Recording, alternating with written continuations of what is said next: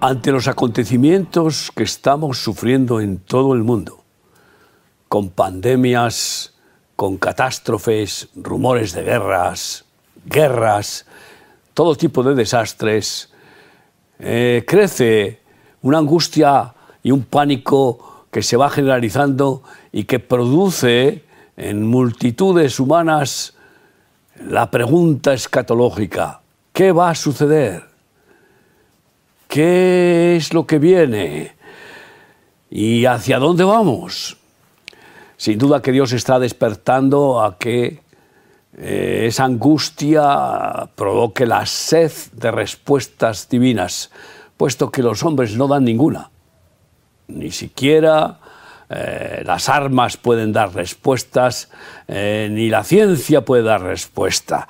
Y sin embargo nosotros pues respondemos con la necesaria eh, eh, situación eh, y oportunamente con este programa que inauguramos en radio y televisión solidarias de palabras proféticas.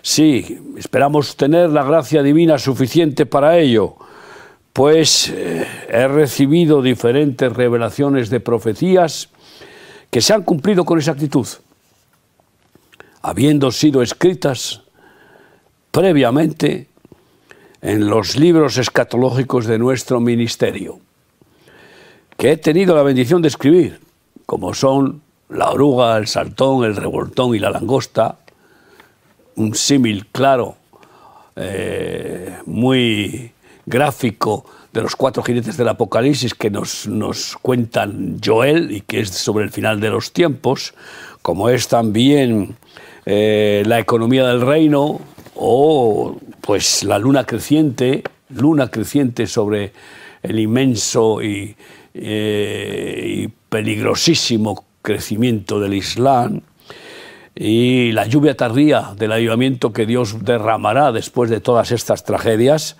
pero especialmente el libro de Nimrod, la última bestia, el último anticristo.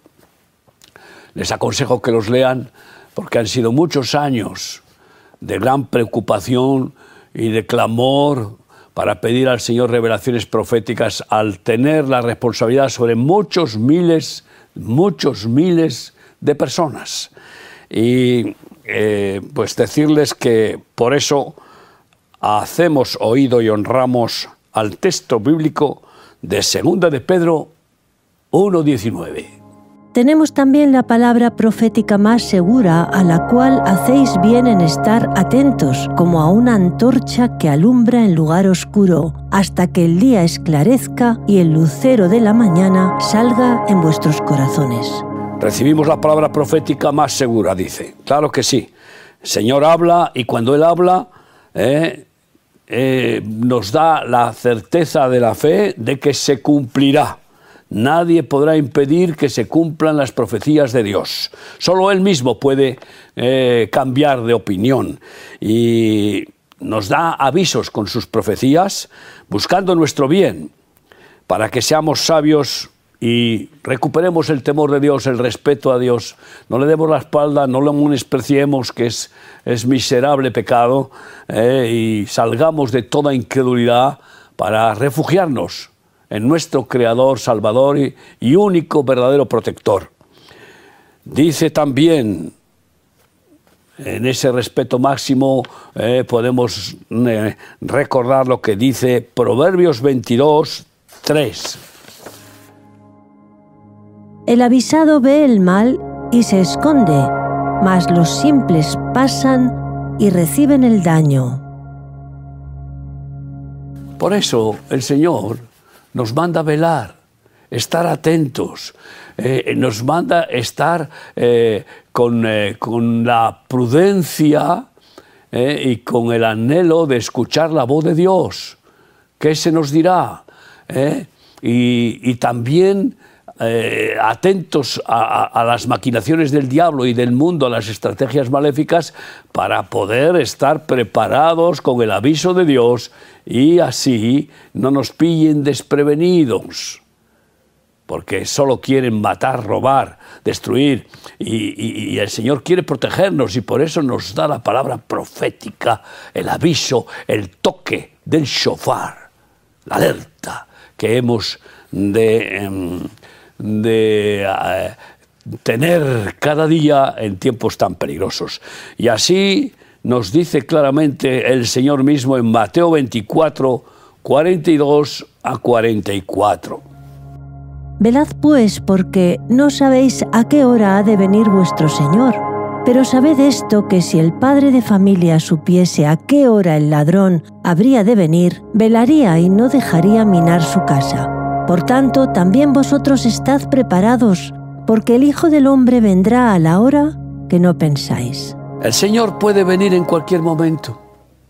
Sí, pero no para llevarse a la iglesia pues tiene que cumplir aún muchas profecías, que las va a cumplir rápidamente porque está acelerando su plan de venir. Pero en cambio, a por, cualquiera de nosotros, en manera individual o en grupos, ¿eh? Eh, puede tomarnos ¿eh? y, llevarnos con él, puesto que si Él dice a nuestra alma que salga del cuerpo, ¿quién lo impedirá? y así queda el envase muerto. Esto nos advierte bien claramente Eclesiastés 8:8. No hay hombre que tenga potestad sobre el espíritu para retener el espíritu, ni potestad sobre el día de la muerte, y no valen armas en tal guerra, ni la impiedad librará al que la posee. Esta es la advertencia profética principal pues nadie se libra de su cumplimiento. Sabemos que todos vamos a, tener que eh, pasar ese túnel, ese, eh, eh, ese salto al otro lado y solamente aquel que participe en el arrebatamiento de la iglesia no sufrirá muerte física y, experimentará en un instante la transformación de su cuerpo biológico eh, débil en un cuerpo pues glorioso, pero, pero mm, no sé si tú y yo vamos a formar parte de esa iglesia triunfante, eh, si, llegaremos eh, a, ese, a esa situación. En cualquier caso, pues no hay que temer, porque aquel que está en Cristo no experimenta la muerte. El ángel de la muerte no viene a por nuestra alma.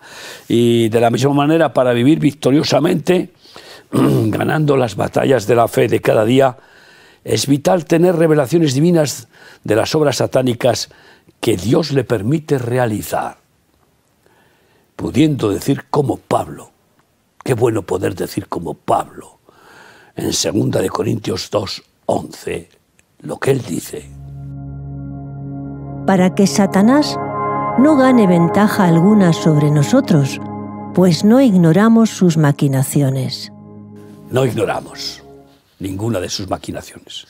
Estamos claramente avisados, advertidos, proféticamente, por revelaciones, por sueños, ¿eh? porque salta la palabra de Dios escrita, logos, y pues se nos hace rema, se vivifica y nos, nos, eh, nos sorprende de ver eh, la inminencia de su cumplimiento o de, su, de su importancia vital para que podamos ser trompeteros de Dios y tocar esa, ese sonido de alerta eh, a nuestros seres queridos y a nuestros vecinos y semejantes.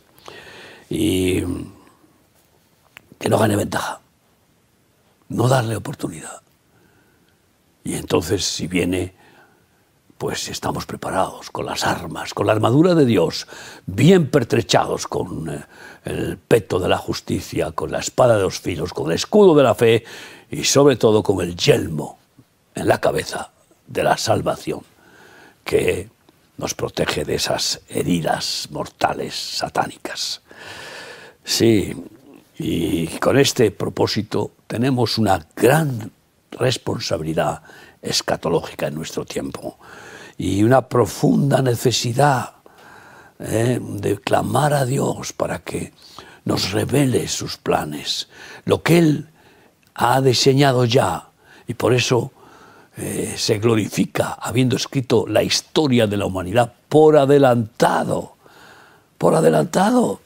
Eh, ¿Cómo no entender que Dios existe leyendo la Biblia y ver que miles y miles de profecías que Él ha dado se han ido cumpliendo a lo largo de la historia? Y las que quedan con certeza se cumplirán. Y ahí es en donde tenemos que estar investigando, escudriñando, eh, orando, pidiendo al Señor que nos revele las escrituras ¿eh? Eh, y, preparándonos como soldados de Cristo para luchar en estos mundos terribles en los que el enemigo, el diablo, que sabe que tiene poco tiempo, está eh, pues usando todas las posibilidades que Dios le permite, todos sus ejércitos, con la máxima crueldad, según la dimensión que Dios le otorga, pero está queriendo aprovechar ese escaso tiempo. Y así, eh, eh, en esta necesidad escatológica, hemos de responder al desafío que Dios mismo nos hace. Yo lo hago. El Creador y Padre Celestial nos hace el desafío de que le preguntemos, de que le pidamos revelaciones y quiere dárnoslas. Y así lo dice Isaías 45, 11, un versículo al que me agarro con todas mis fuerzas y lo, y, y lo uso diariamente o casi diariamente, por no ser absolutista, ¿no? que dice así. Así dice Yahvé el Santo de Israel y su formador. Preguntadme de las cosas por venir, mandarme acerca de mis hijos y acerca de las obras de mis manos. Pues yo le pregunto a Dios, sí, con respeto, con humildad, pero con el derecho que Él me da. Por ser hijos de Dios nos concede derechos reales y nos da acceso al trono de la gracia. Y a que le preguntemos sobre asuntos tan trascendentales como los acontecimientos que han de suceder.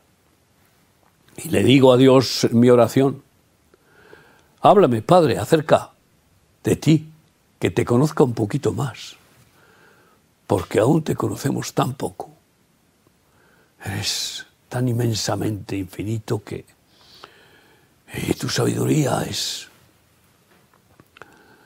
sorprendente y no alcanzamos a entenderte, pero queremos conocerte más y más. Y tú deseas que te conozcamos. Háblanos acerca de la obra de tus manos, esa obra gloriosa, salvadora, esa obra de perdón, pacificadora, pero también de justicia esa obra que haces con tu vara como pastor de todas las criaturas y de todo lo que has creado. Háblanos acerca, acerca de Israel, Padre, que sabemos que va a entrar en una tribulación en poco tiempo, como nos has ido instruyendo en estos últimos años. Háblanos, Dios mío, acerca de tus siervos, acerca de tu pueblo. Háblanos acerca de tu iglesia, Padre que también va a ser perseguida para ser purificada. Háblanos acerca de las cosas que han de venir y de las maquinaciones del enemigo que tú le vas a permitir que cumpla. Háblanos, Padre, de nuestro ministerio. Háblanos de tus siervos. Háblanos de España, Padre, de Europa. Háblanos, Padre.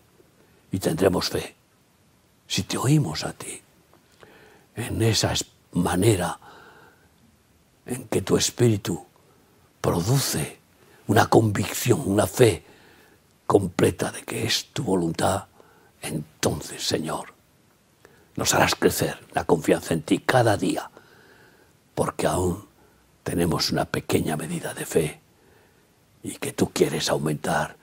Y háblanos, Señor, de tu inmenso amor, de cómo todo lo que permites es por amor, pues no quieres que ninguno se pierda, sino que todos procedan al arrepentimiento. Y detrás de los terribles acontecimientos en los que tú permites e incluso decretas, está tu deseo de hacerse volver a, las personas hacia ti, arrepentirse, pedir perdón y que tú las perdones y las salves. Sigue hablándonos, Padre, no calles, necesitamos oír tu voz. Seguiremos atentos a tus palabras proféticas.